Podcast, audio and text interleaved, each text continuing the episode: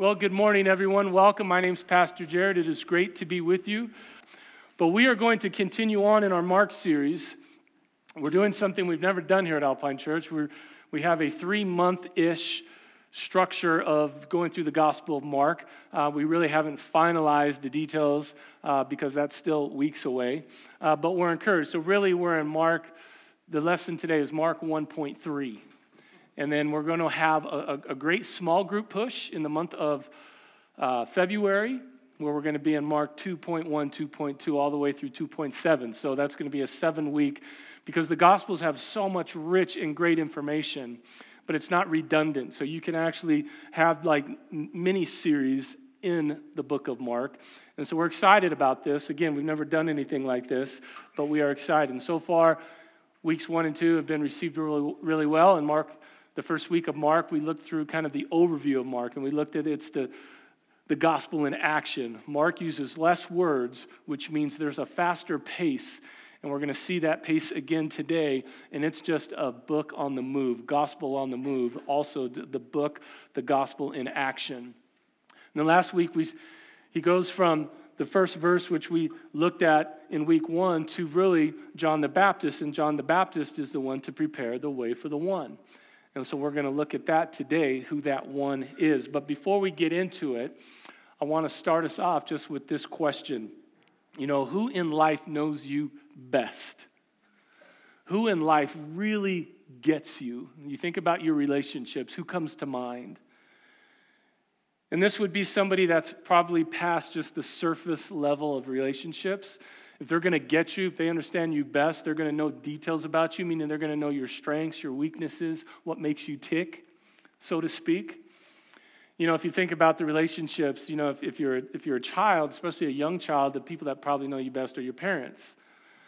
But after, you know, that year four, that cute age wears off, and then you start becoming five, and you start withholding information from your parents a little bit. And well, let's not even get into the teenage years. We know how difficult those are for kids and parents.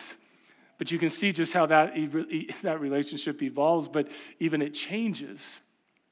And possibly in marriage, I've been married 31 years, so I would say Paula probably knows me the best, and I use the word probably. Not quite certain about that, but I would say probably, because she's going to be a little bit more in tune to my strengths and weaknesses.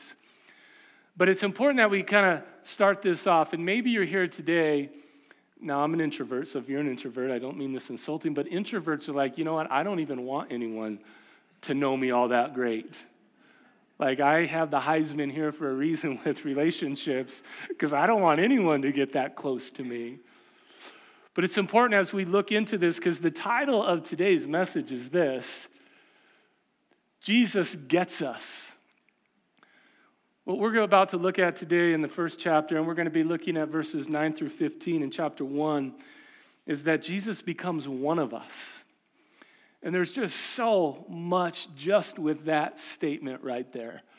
Now, understanding that Jesus is fully God and understand how he is fully man can be very confusing. And I'll just start with this that there's this divine aspect of, you know, his divinity and divine part of his nature that not he didn't leave so much to say as just when he took on humanity scripture goes into a few details about his life showing some of his divineness as a human but he can relate to us. He can experience death. He can experience pain and we're going to kind of start looking into some of those details today. But it's so incredible to me because i think many people that think God is in this galaxy far, far away, and there's this massive chasm between us and God. But really, what God has shown through the life of Jesus, that He came into this world for you. He became like one of us, meaning there's going to be portions that we look at today that He can relate to us and we can relate to Him. But understanding this, Jesus gets you. He understands details about you that you don't probably even understand about yourself. So when I ask that person, who's the person that knows you best? The person that knows us best greater than any other person is Jesus because he knows you better than you know yourself. And we're going to look at that in Scripture of how amazing this relationship is. And the fact that Jesus became one of us, how we can be connected to him and we can relate to him through Scripture. And so we're going to be looking at these three things. We're going to be looking at his baptism, we're going to be looking at his temptation, and then we're going to be looking at what our response should be. And we're going to look at this just in verses 9 through 15. So, again, Mark is on the move. So, Mark 1, chapter 9, we're going to see that this is the, the gospel in action, and we're going to start with his baptism. And this is Jesus going public. This is his first ministry act, is his baptism, and it starts in verse 9 through 11 in chapter 1. It says, One day Jesus came from Nazareth in Galilee, and John baptized him in the Jordan River. As Jesus came up out of the water, he saw the heavens splitting apart and the Holy Spirit descending on him like a dove. And a voice from heaven said, You are my dearly loved Son, and I bring you bring me great joy. We could do a whole series just on his baptism. But let's pray one more time before we jump into Scripture. Lord Jesus, we're so grateful for your word. And I just pray that you would bring clarity to us as, as we're trying to connect closer and be closer to you, Lord. We're grateful that you're right by our side, Lord, that you never leave us, Lord. And I just pray that your word would speak to us. And as we look at your baptism, Jesus, I pray that it would touch our hearts. There's so much that we need to talk about and go over here, and we're just grateful for this opportunity, Lord. And so speak to us, draw us close to you. And Jesus, we dedicate this time to you. We love you, we praise you, and we worship you. And it's in your precious name of Christ we pray. Amen. All right, so that's Jesus' baptism, and here's what we're going to look. Jesus' baptism was significant in at least three ways. Now, I'm going to start with this Jesus did not need to be baptized. So, scripture is very clear about this that he was sinless. So, there was no forgiving of sins.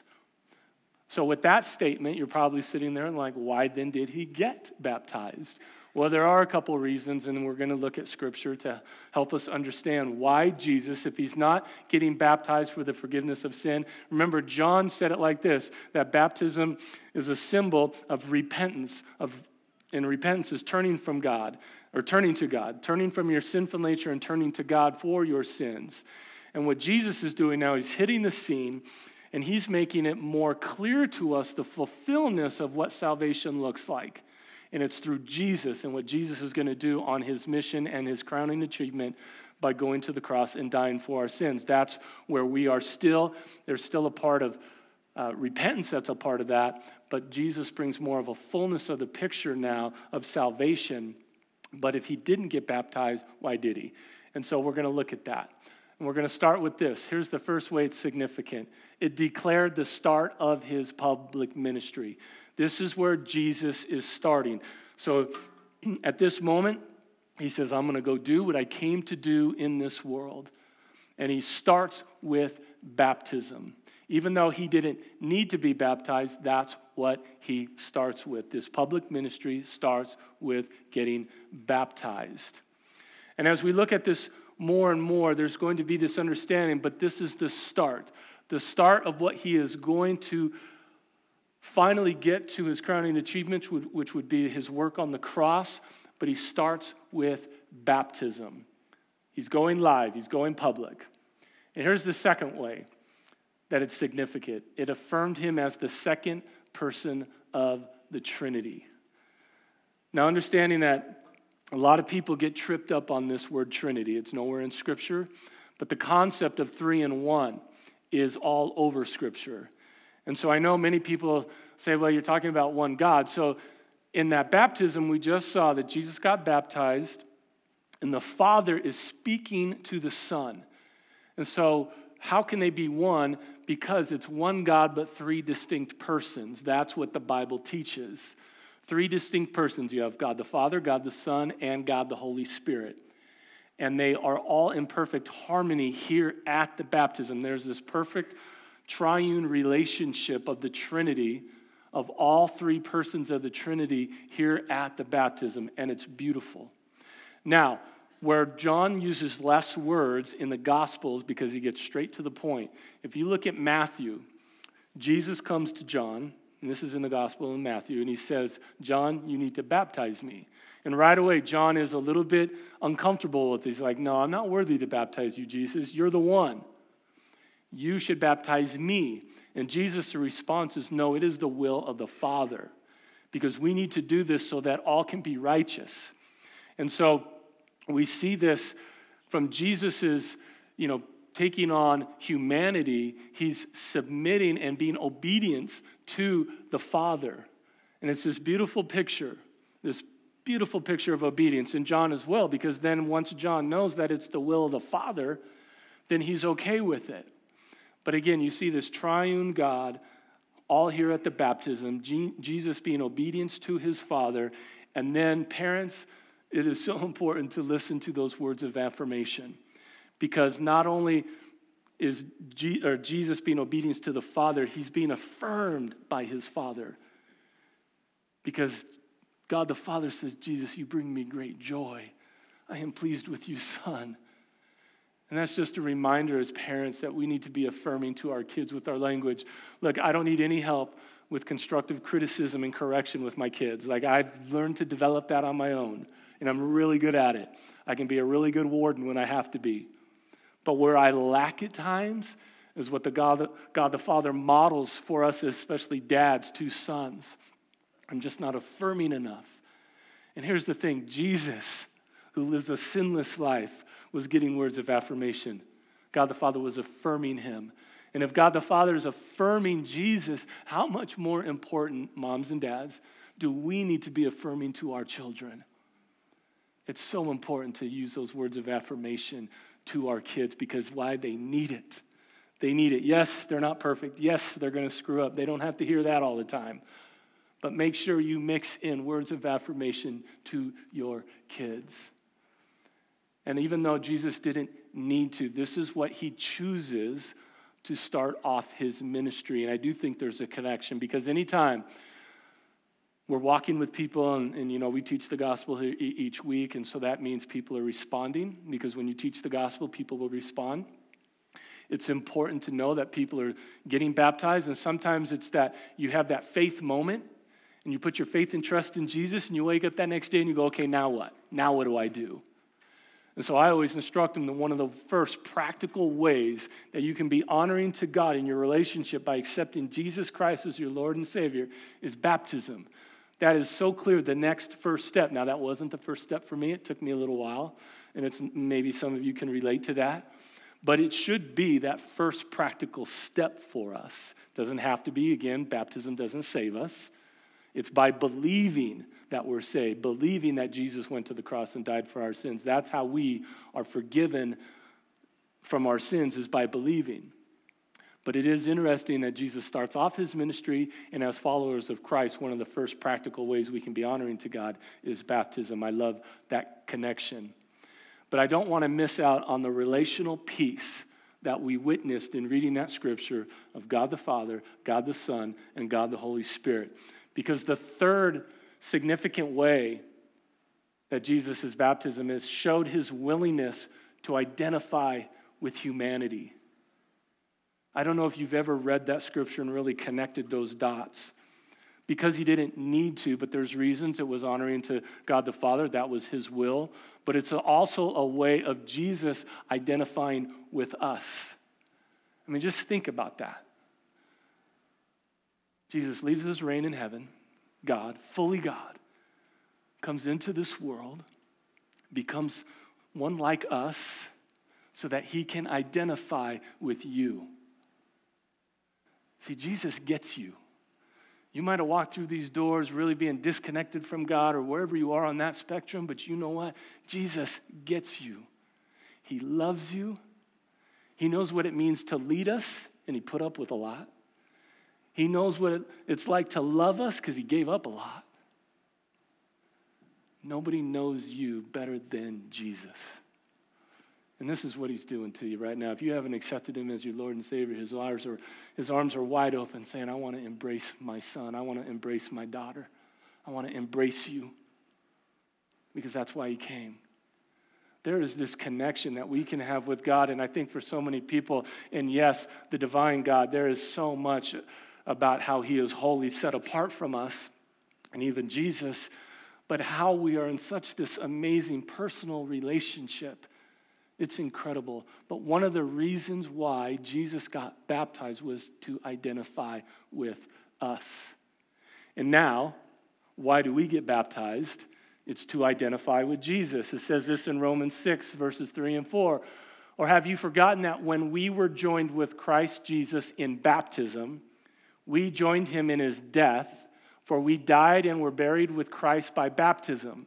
And just as Christ was raised from the dead by the glorious power of the Father, now we also may live new lives. I love what Scripture is talking about here. This is what baptism about. Jesus experienced this. Is when you go into the water, you are buried with Christ. That is that sinful nature, that sin part of your life. You're buried. And when you come out of the water, is this, this amazing picture of coming out of the water to live this new life this life that says, I want to follow God's way, that I want to be honoring to God with my life, with my actions, in my relationships, with even myself. I want to be honoring to you, Jesus. And that's the picture of what's happening here. That's why there's so, there's so much important symbolism when it comes to baptism. You know, this wedding ring has got so much, and I told you I've been married 31 years, but it's a symbol. It's a symbol of my marriage and the, and the commitment and the vows that I made to my wife. And that's why I wear that wedding ring, and many of you wear the same, same ring if God has called you into marriage. Well, baptism is really symbolic of that faith moment when you put your faith and trust in Jesus. It's that outward expression of an inward decision that you made towards Christ. And so if you're here today and you've never been baptized and you have put your faith and trust in Jesus for the forgiveness of your sins, the next practical step for you before small group or before anything else, serving here, and those are all great things, but you need to get baptized.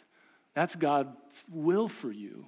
Again, it doesn't save us, but it is a command. The great you know, the great command of go make disciples, baptizing them in the name of the Father, the Son, and the Holy Spirit. So, as we are bringing people to Christ, as we are introducing people to Jesus, and they are responding, baptize them in the name of the Father, Son, and Holy Spirit. And so, maybe you're sitting here and you're like, well, I've been baptized before. Um, so, there are some, some scenarios where if you were baptized before, I was baptized as an infant. I don't remember that baptism.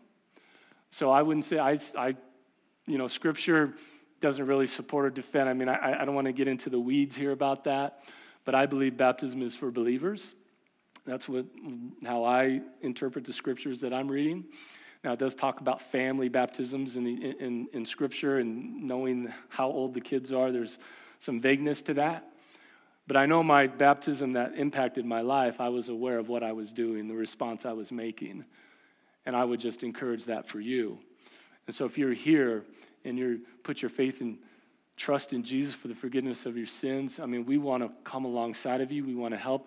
The baptistry is not filled, so we can't do it after the service, but we can schedule it. But that's your next practical step of getting baptized because that's the will of God for you at this moment. Now, again, serving in kids' church is going to be awesome too. And after you get baptized, we want to connect you to that great serving opportunity.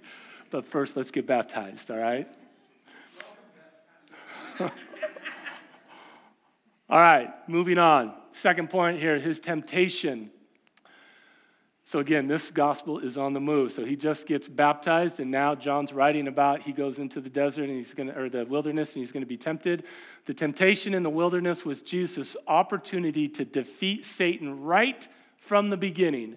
Where mankind failed, Jesus came out victorious. So even though he became one of us, there's a difference between Jesus and us. We have that sinful nature, he does not. Go back to chapter 3 in Genesis.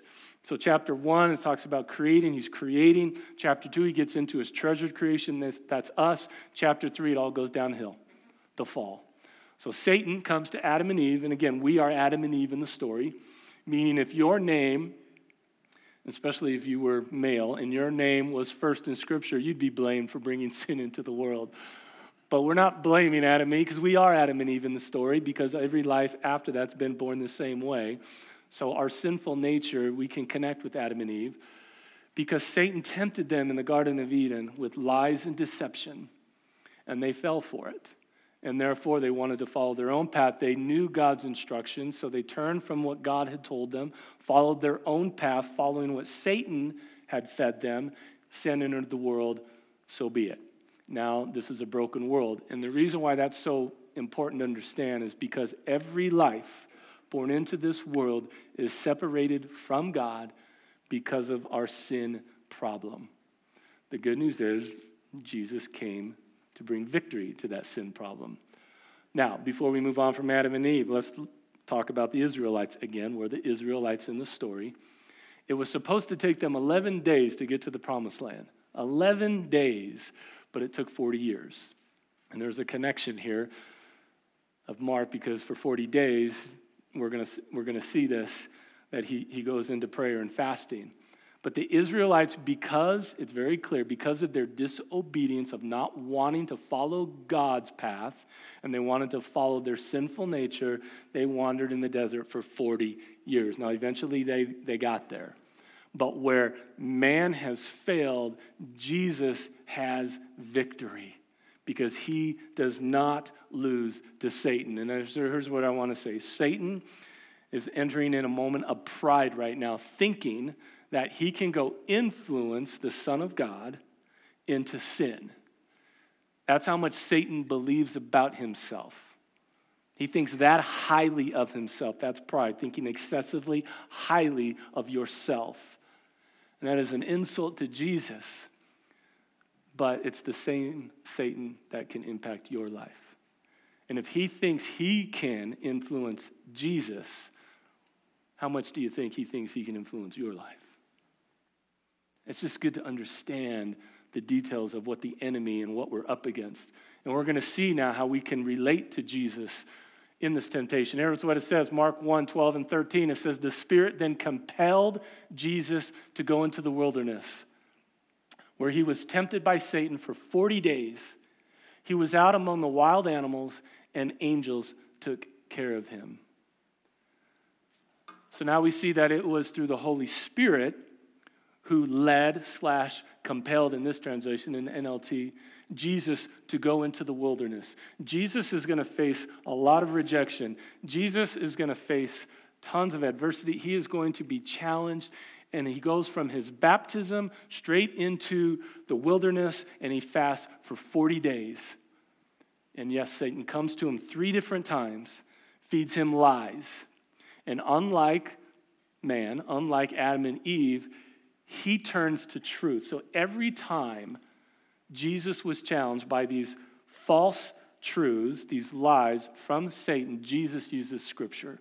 So he's modeling a few things for us here. When we get, when we get fed lies from Satan, when we have attacks from Satan, we should also look to Scripture, the truth, to combat those lies. But often we see the Spirit. So he starts his ministry. So, again, just kind of like the baptism, when we come to faith, that's a good place for us to start really honoring God with our lives. There's a lot of people who put their faith and trust in Jesus. And then, right after they do that, they start facing these attacks from Satan. Yes, Satan's real. Satan has influence in this world. Now, he's going to be cast to the fiery lake at some point when Jesus returns, but until that, he still continues to have influence. But it's interesting that the Holy Spirit compelled, which means this aggressive pressure. The Greek word for compelled in the other translations it's led is this aggressive pressure from the Holy Spirit leading Jesus into the wilderness. And we know what that pressure looks like it's the attacks of Satan while fasting and praying. Now, this happened 40 days. Now, we are going to fast as a church, many of us, this coming Tuesday. We just need God's direction on what He wants us to do. We need land to sell. We put in an offer on some other land for the Syracuse campus. And so we are going to fast on that day, one day. And I want to encourage you to do this. So if you're sitting here going, well, that, that was Jesus, he was able to do that. No, Jesus, it was possible for Jesus, but Jesus did experience hardship within those 40 days. And again, back to our fasting in prayer for one day on Tuesday. And I think it's good. I, I, giggled because we're teaching on Jesus who did it for 40. We're not going that aggressive. We think one day, 24 hours. But even with that one day, 24 hours, my wife and I talked. we're going to strategize here a little bit. So we start Monday at 7, and then Tuesday at 7, we're going to break our fast. So why, why did we do that? Well, we want a good meal on, on Monday, a big dinner, right? And then we'll get to Tuesday and we'll push through till 7 p.m. Now, I'm making light of it a little bit, but it is going to be hard because we are people of a country who are consistently eating three meals a day. And maybe you skip a meal, but then you snack. I know you snack. And yes, hopefully it's health, healthy, like carrots and celery, but sometimes it's Oreos and Doritos. if you've never done it, I want to encourage you to do it. So it's 24 hours. You can work the clock to your advantage, but it is going to be hard. Even for those 24 hours to go without food, drink, you know, you can, you can put the parameters, I'm going to try food and drink, nothing for those 24 hours If you want to drink water, like, you know, whatever your doctor recommends you to do. But I'm, I'm just focused and I'm going to try to do nothing. And it's going to be difficult because if we go without food for, you know, somewhere between eight and 10 hours, we get hangry. We just do. Like, my wife gets really angry. And so there might be some together time, there might be some alone time through that season. I'm just being open and honest here. But what Jesus did for 40 days is pretty, yes, it's possible, but it's remarkable. And again, he became one of us so he can relate. He can relate to temptation with us because he was tempted. And the reason why is because Jesus gets you. He gets you. He gets us. And there's proof of that. Here's how Hebrews 4 15, 16 shares a bit about how he gets us. This high priest, Jesus, of ours, understands our weaknesses for he faced all of the same testings we did, yet he did not sin. There's the difference. So let us boldly come to the throne of our gracious God.